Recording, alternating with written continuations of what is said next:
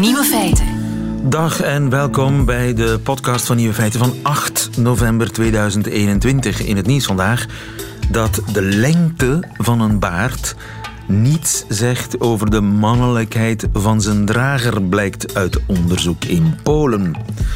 Zo'n 100 mannen die moesten een baard meten en een vragenlijst invullen om te checken hoe dominant ze zich gedroegen. Daarnaast moesten de mannen ook even sporten om hun testosteronlevels op te krikken. En vervolgens werd er gekeken of testosteron, dominantie en baardlengte of die met elkaar te maken hadden. En bleek van niet. Mannen met baarden hadden dus niet meer testosteron en waren ook niet dominanter. Of zoals de onderzoekers het zelf samenvatten, de stoere houthakker heeft niet per se meer testosteron dan de gladgeschoren boekhouder. En toch ga ik me niet scheren. De andere nieuwe feiten vandaag. Doet hij het of doet hij het niet? Eric Zemmour moet stilaan zeggen of hij kandidaat is om president van Frankrijk te worden. Vlamingen in Nederland passen hun taal aan. Het omgekeerde geldt niet, blijkt uit onderzoek. En Saartje van den Driessen rooft de eieren uit een nest op de televisie. Mag dat wel? De nieuwe feiten van Johan Terrein hoort u in zijn middagjournaal. Veel plezier. Nieuwe feiten. Radio 1. Zet een Vlaming tussen de Hollanders, gaat die Vlaming dan ook Hollandser praten? Dat onderzocht Mark Swerts, hoogleraar in Tilburg. Goedemiddag, Mark. Goedemiddag. Mark, uh, jij uh, bent Vlaming, maar je werkt Ja. in Nederland. Ja, al een hele tijd. Ik heb zeg maar tot eind jaren tachtig heb ik in Antwerpen gestudeerd en daarna heb ik altijd gewerkt in Nederland. Maar ik woon ik- nog in België. Ik eh, zit met gespitste oren te luisteren naar je taalgebruik, maar ik hoor zelfs niet de geringste zweem Noord-Nederlands doorklinken. Ja, omdat ik ook nu met een Vlaming praat. Hè. Dus het is anders als ik eh, met een Nederlander praat. Ik pas mij ook aan. Hoe, hoe klink je dan? Ja, dat durf ik nu niet doen, want dan lach- jawel, jawel, maar hoe was, het, hoe was het vanmorgen op de trein? Zo erg zal het niet zijn, maar ik merk wel dat ik bepaalde andere woorden ga gebruiken. Bijvoorbeeld dat ik... ehm, Maar het is voor jou onmogelijk om op de Belgische radio even je Hollandse tongval te laten horen. Eh, ik, dat voelt een beetje gênant aan. Waarom Eh, is dat? Ik weet, Josh Stone, hè, die, dat is in, in, in die, dat is die, die Britse soulzangeres, die heeft ooit op de BBC, dat is een Britse, eh, een interview gedaan. En toen bleek dat ze heel Amerikaans begon te klinken. Had zo'n Amerikaans accent ontwikkeld. En dat kreeg hele negatieve commentaar Ja. in de, Britse media. Eh, niet dat ik dit nu verwacht bij mij zo, maar het, het voelt wat ongemakkelijk om nu wat... Het is een beetje verraad aan je Vlaamse roots. eh, zo voelt het soms wel aan. En, eh, of mensen die commentaar krijgen. Het, is, het werkt in ieder geval op de lachspieren. Maar bijvoorbeeld een, een hoe heet ze, de, de, de, de, schrijfster uit Neerpelt, Lieve Joris. Die Ja. heeft denk ik een tijdje in, ehm, in Amsterdam gewoond. Of misschien woont ze dan Daar nog. woont ze volgens mij nog steeds. Ja, ja, en als je die hoort, dan klinkt die ook erg eh, Hollands. Ehm, wat verder prima is, maar eh, ja, daar krijgt, daar krijgt zij wel commentaar op. Ja. Ja. Nu, eh, het is eigenlijk vrij gebruikelijk hè, dat Vlamingen die in Nederland gaan wonen of gaan werken, dat die zich aanpassen. Eh, bijvoorbeeld Dries Mertens, zo klonk hij voor hij in Nederland ging Favoriete spelen. muziek? Ik hou echt van alles. Hmm. Ah, wel, weet je dat liedje nu van dat de so eh, Eurosongvisie Songfestivals heeft gewonnen? Arcade? Ah, wel, eh, hoe heet die jongen? Kun je dat zingen? Duncan? En dit is Dries Mertens nadat hij in Nederland ging spelen. Ik moest zo snel mogelijk de taal leren. En eh, eenmaal dat je dat kan, is het makkelijker. Maar als je de taal hier niet spreekt, is het heel moeilijk. Ik ben iemand die pas me aan. En dat heb ik ook in, eh, in Nederland gedaan. Eh, snel Nederlands beginnen praten. En, Snel eh, Nederlands beginnen. op Ne- Nederland, Nederlands. Je moet eigenlijk Nederlands zeggen, hè? niet Nederlands, Nederlands moet je Ge zeggen. en jij, ge en jij heeft die veranderd. En Ja. de Z klinkt wat S. Ja, maar hij, is Ja. nog, hij klinkt nog redelijk Belgisch. eh, In tegenstelling tot Eva van der Gucht. Zo klinkt Eva op de Vlaamse televisie. Voorspel, naspel, achterspel, tussenspel, bovenspel, onderstel. Oh nee, maakt u maar geen zorgen hoor. Nee, nee hoor, nee, nee, nee. Naast het voor- en het naspel is er enkel nog de vrijpartij. Dus Ja, ja. na het voorspel en voor het naspel. Eva van der Gucht op de Vlaamse televisie als uh, dokter Bea. En zo klinkt Eva van Gucht op de Nederlandse televisie. Willem, ik heb nog zeven pizza's. Die zitten allemaal in de vriezer. Op de oven hangt een papiertje met welk knopje je moet indrukken. En ehm, na die zeven weken moet je, dan bel je maar je zus of zo. Ik, ik, zou, ik zou denken pizza's, dat dat een beetje Vlaams is. Ik denk dat het Nederlands pizza's, zouden we zeggen. Je hoort de Vlaamse roots nog wel. Toch nog een klein beetje, maar onvervalst Hollands toch, hè? Ja, de R die wat meer gefocaliseerd is, hè, dus uh, water. En de W die wat meer uh, V-achtig klinkt, ja. Ja, Eva heeft uh, op school gezeten in Amsterdam, denk ik. Dat ze daar haar acteurscarrière of actrice-diploma, uh, haar theaterdiploma heeft gehaald. En sindsdien vooral uh, werkt ze vooral in Nederland. Vandaar natuurlijk. Omgekeerde voorbeelden zijn heel moeilijk te vinden. Jan-Jaap van der Wal, Bas Birkers... Alice Reis klinken allemaal zeer Hollands uh, op de Vlaamse podia en de Vlaamse televisie. Uh, was dat de reden waarom je dat hebt willen onderzoeken, hoe dat nu zit? Ja, ik ben in het algemeen geïnteresseerd in aanpassingsgedrag tussen mensen, ook non-verbaal en prosodisch en, en ritmes. en um, zeg maar in de meeste ja, taalkundige modellen ga je ervan uit dat mensen zeg maar, in gelijke mate naar elkaar toe uh, bewegen. Dat, dat, dat op, in op een symmetrische manier mensen convergeren, zoals het dan geleerd heet. Mhm. En ik vroeg me af of dat dan Vlamingen en Nederlanders ook zouden zijn, want mijn buikgevoel en mijn intuïtie zeiden dat dat niet het geval zou zijn. En ja, dat en hoe, bleek ook. Hoe heb je dat onderzocht? Dat hebben we gedaan via een spel, een, een variant van een zeeslagspel. En uh, het belangrijke element daarbij was dat Vlamingen en Nederlanders uh, icoontjes te zien kregen die ze moesten benoemen tijdens het spel. bijvoorbeeld uh, een, een, icoontje van wat in Vlaanderen heet een uh, microgolfoven, wat in Nederland dan een magnetron wordt genoemd. Uh, of, een, of een bank, wat in, in Nederland meest een, het ding is wat je ook in huis kan hebben. En wat in Vlaanderen doorgaans een, een, een metalen of houten constructie is in een park. Bij ons heet dat dan een zetel of een sofa. Dus we hadden dat icoontjes bedacht, die ofwel verschillend benoemd werden, of verschillend uitgesproken. dus uh, als je denkt aan een woordje als uh, salami in het Vlaams, dat in Nederland spreken dat uit als salami. Uh, of parfum in het Vlaams wordt in het Nederlands vaak als parfum uitgesproken. Dus dat soort woorden hadden we geselecteerd, of dat soort van icoontjes hadden we geselecteerd. En we hadden een nulmeting, waarbij we voor Vlamingen en Nederlanders aan het spel begonnen, hadden we even getest hoe die woorden werden uitgesproken. En dan gingen ze volgens in een Skype-gesprek met elkaar het spel spelen. En dan hebben we geteld hoe, hoeveel van die Vlamingen aan het eind van het spel Nederlandse woorden hadden overgenomen of Nederlandse woorden op zijn Nederlands, op zijn Hollands hadden uitgesproken of omgekeerd. En dan zie je dat Vlamingen dat consistent veel vaker doen. Dus in, in de loop van, van één spelletje zeeslag? Eén spelletje. Een spelletje wat ongeveer een half uur 40 minuten duurde, zeg maar. Dus op 40 minuten uh, sprak de Vlaming al Hollands? Ja, ze waren zich daar ook niet echt van bewust, want als je dan vroeg aan die Vlaming of Nederland, ja, waar ging dit al over? En dachten ze, ja, dit gaat over strategisch inzicht en waar je icoontjes moet plaatsen. Uh, als ik dan vroeg van, met welke nationaliteit had die ander, dan uh, wisten ze meteen dat het een Nederlander was of, een, of een Vlaming. Dat hadden we op voorhand niet gezegd. Ja, hoe snel wist je dat? Ja, ik zei na, na een halve volzin. En als ik dan vervolgens icoontjes weer liet zien, en bijvoorbeeld een microgolfoven, ik zei, ja, hoe heb je dit benoemd? Dan voelden ze zich haast betrapt. Want dan uh, zeiden ze, oh ja, ik heb me aangepast. En dat deden echt alle Vlamingen? Nee, dat deden niet alle Vlamingen. Dus er zit wat, uh, wat verschil in persoonlijk... Of ja, je persoonlijkheid maakt ook uit, vermoed ik. Niet dat we dat heel expliciet getest hebben, maar de ene is daar wat, wat meegaander in dan de andere. Maar gemiddeld genomen past de Vlamingen zich ongeveer een derde van de, van de tijd aan in woordgebruik en in 10% van de gevallen in uitspraak. Ja. Terwijl Nederlanders dat nauwelijks deden. Nee, nauwelijks nog in woordgebruik, nog in uitspraak.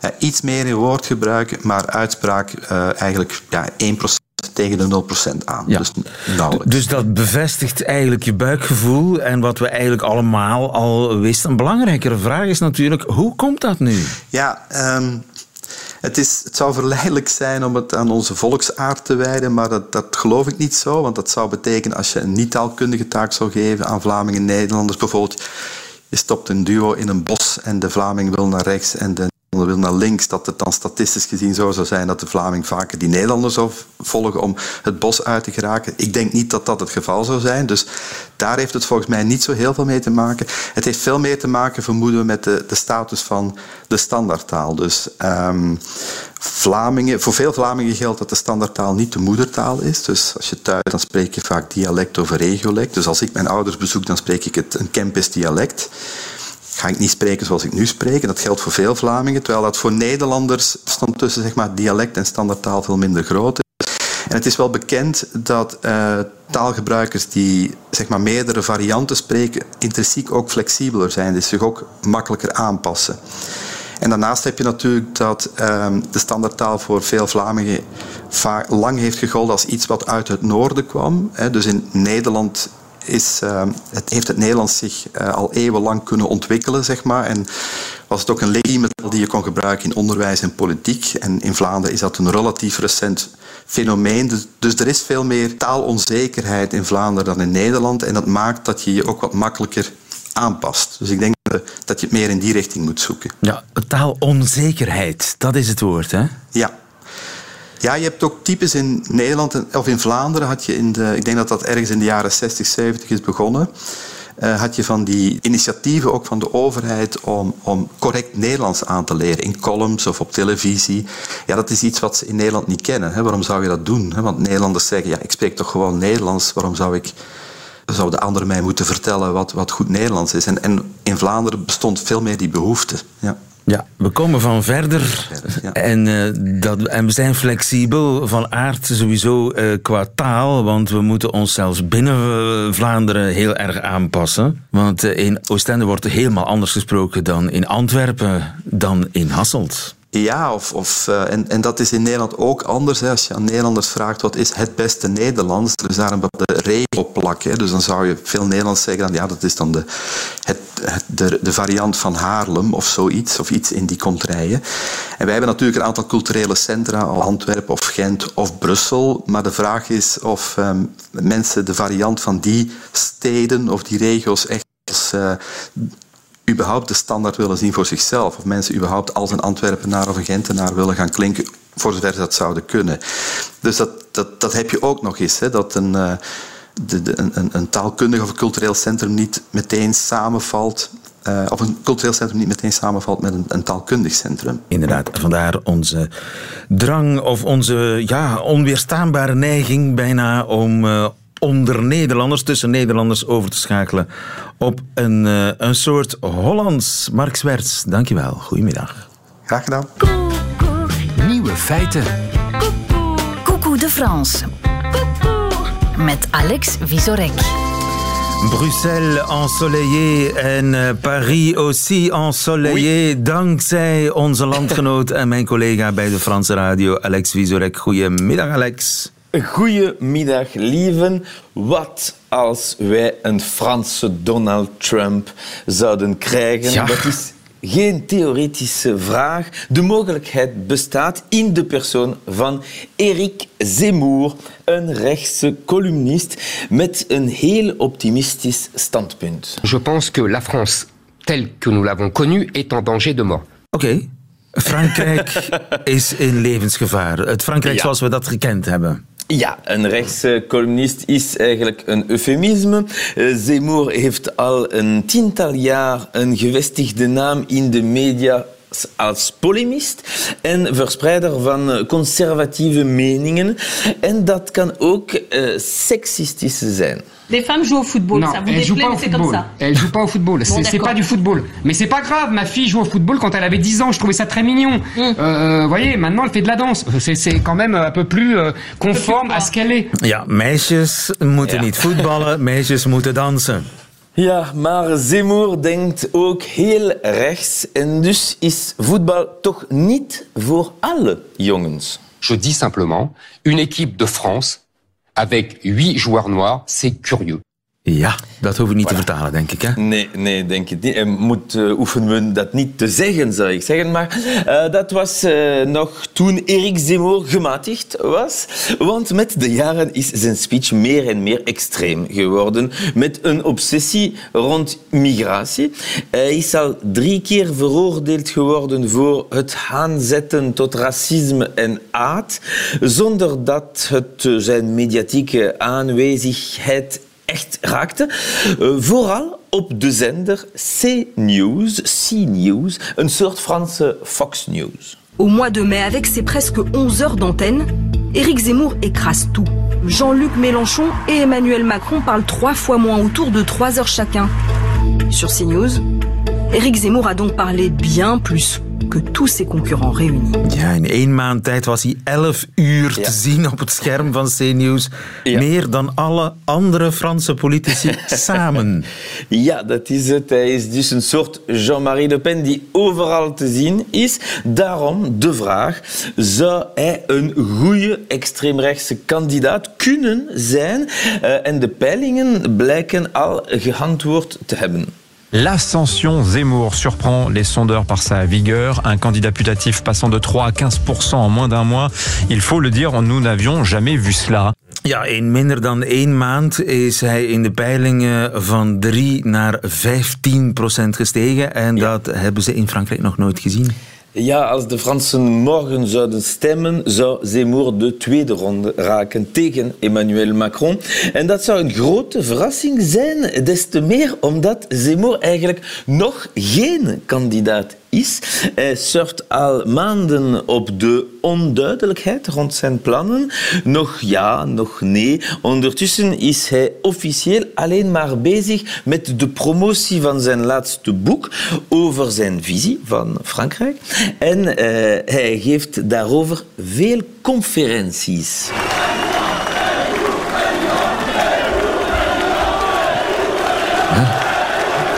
Zemmour, president, op de persconferentie ter promotie van zijn boek.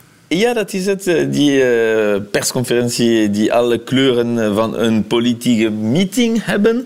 Dus een kandidaat die geen kandidaat is en de strategie werkt. Want ondertussen is Zemmour overal in de media, van de covers van Paris Match tot de politieke shows, waar hij zijn lievelingsthema's in de campagne kan verspreiden. Zoals bijvoorbeeld een voorstel om alle vreemde voornamen te veranderen in euh, Franse naam. Ça veut dire changer, changer, de prénom Absolument. C'est-à-dire que si vous êtes président, un, Je rétablis un, la loi de 1803. Un Français n'a pas le droit d'appeler son fils Mohamed. Non.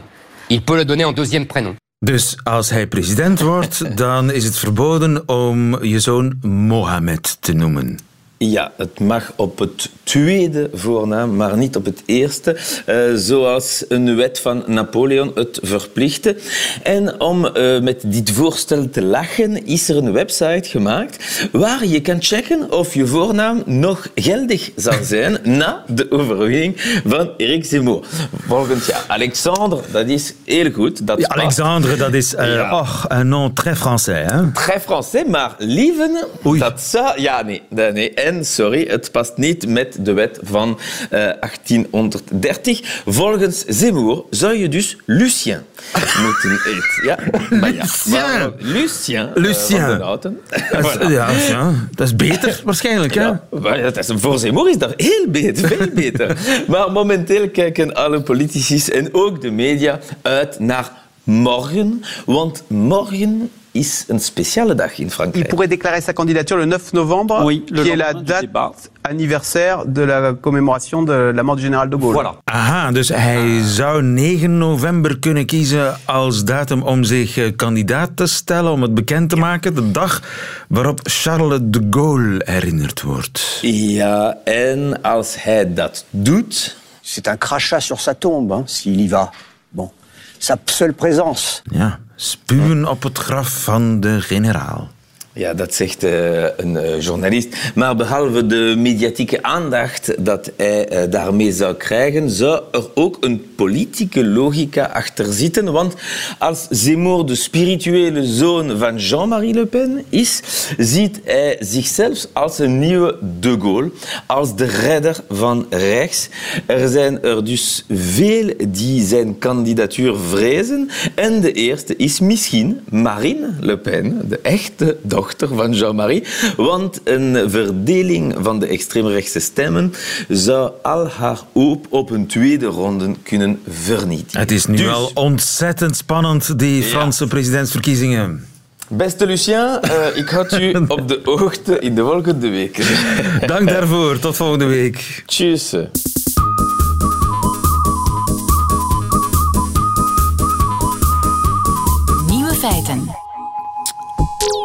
Ik heb een mail gekregen van Jens uit Lommel. En Jens schrijft: Vorige donderdag keek ik naar Saar in het bos op 1.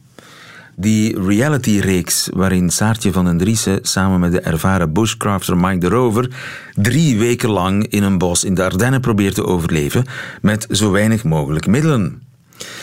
De honger en de kou zijn de belangrijkste vijanden, maar Mike die wist raad. Hij heeft het nest van een koppel Canadese ganzen ontdekt. En wat er dan gebeurt, dat heeft mij als natuurliefhebber gechoqueerd. Mag dat wel? Schrijft Jens uit Lommel. Goedemiddag, Gert van Hooijdonk. Goedemiddag. Je bent coördinator jachtadministratie van het Agentschap voor Natuur en Bos. Er is kennelijk donderdagavond iets vreemds gebeurd op uh, 1 in het programma Saar in het Bos. Laten we daar eens samen naar kijken. Eigenlijk is het luisteren naar wat er gebeurd is. Oh, wow, wow, wow, wow. Misschien moet jij eerst gaan, Saar. Ja, nee, ik durf dat niet. Ze kom. Alleen maar, kom. Houd jij de moeder in de oog? Houd jij de moeder op afstand, Saar? Ja. Dan kan ik rustig kijken. Oké. Okay. Oh mijn god. Laat één ei liggen. Dus nu om te weten of die eieren goed zijn, moet je die in het water leggen. Als die gewoon plat naar de bodem gaan, zijn die goed. Kijk, dat is keigoed. Dat is echt een top ei. Oh my god. We zijn weg met ons omelet.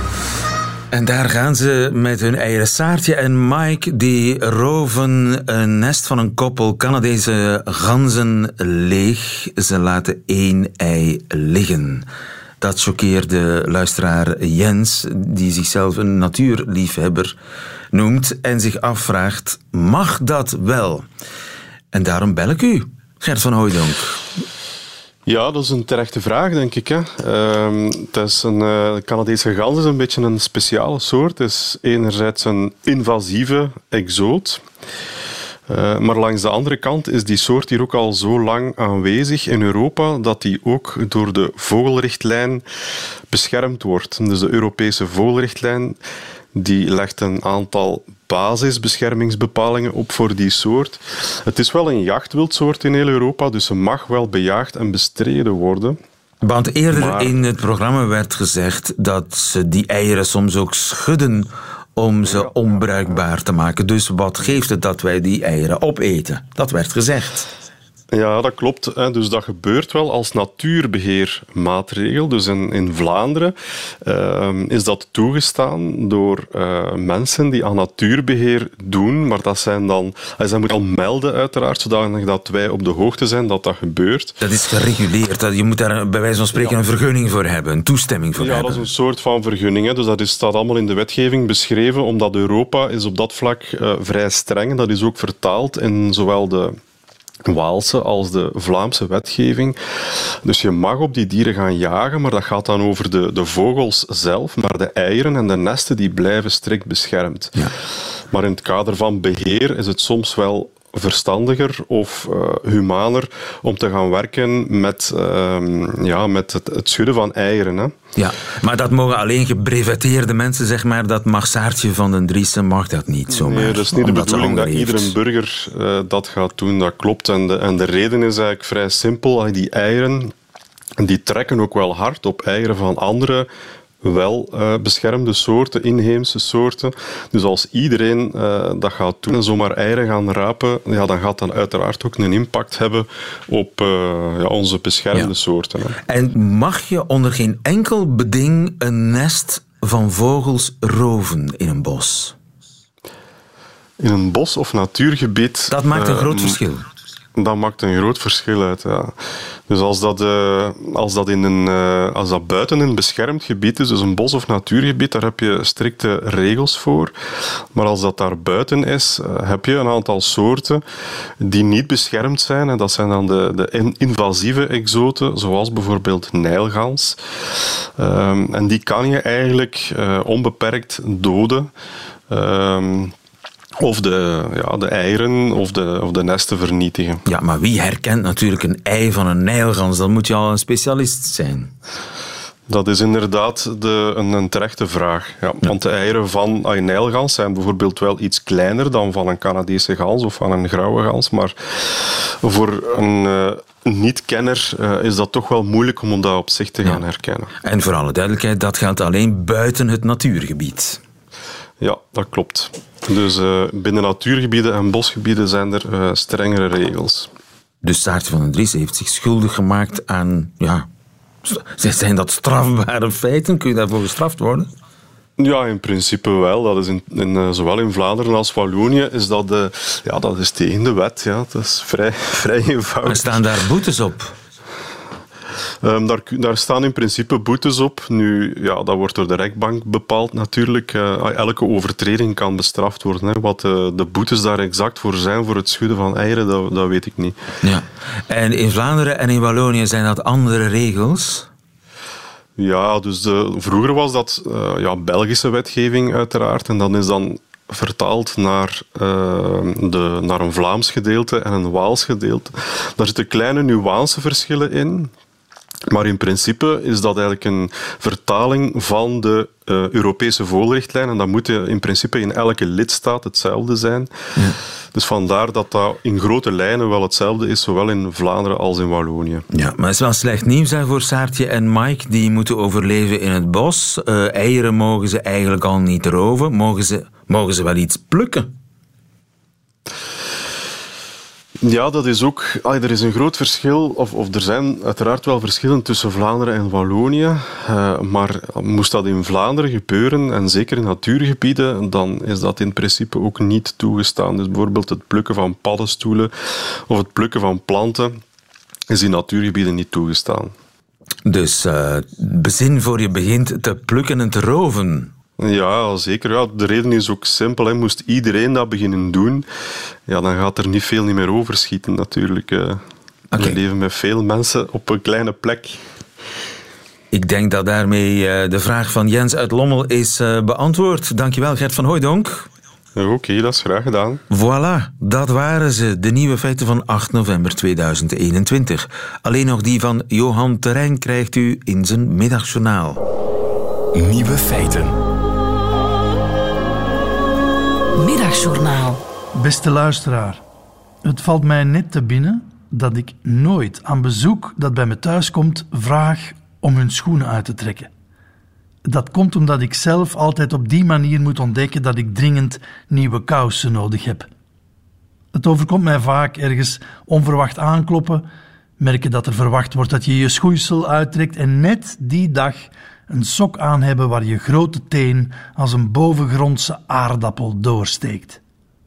Het enige wat je op zo'n moment nog een beetje kan redden is vloerverwarming. Dat je kan zeggen, ah, vloerverwarming. Dat voel je toch het best op blote voeten en vervolgens snel je sokken uittrekken. Ik weet niet waarom ik u dit vertel eigenlijk.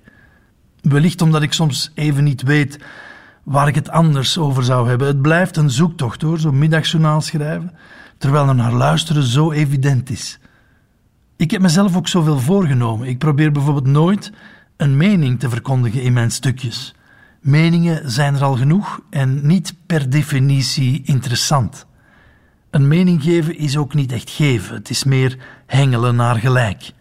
En dus eigenlijk meer geven om te krijgen, en daar hou ik niet zo van. Nee, het is mijn intentie om u echt iets te geven, een stukje van wat mij beroert.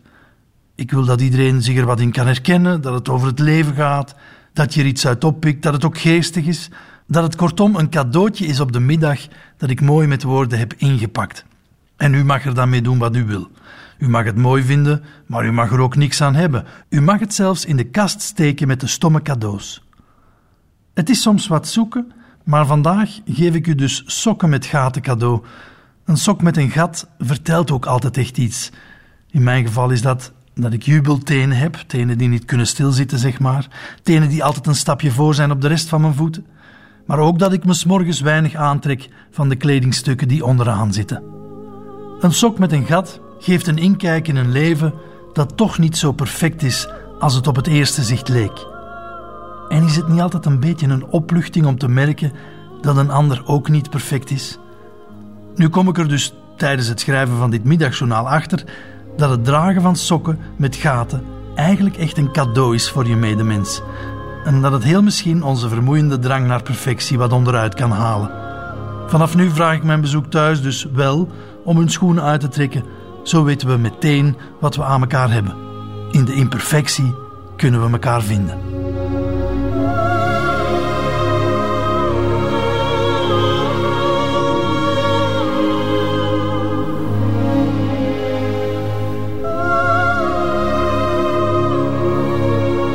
Het middagjournaal van en met Johan Terrein. Einde van deze podcast. Hoort u liever de volledige nieuwe feiten met de muziek erbij? Dat kan natuurlijk ook via radio1.be of de Radio 1 app. Of live op de radio elke werkdag tussen 12 en 1. Tot een volgende keer.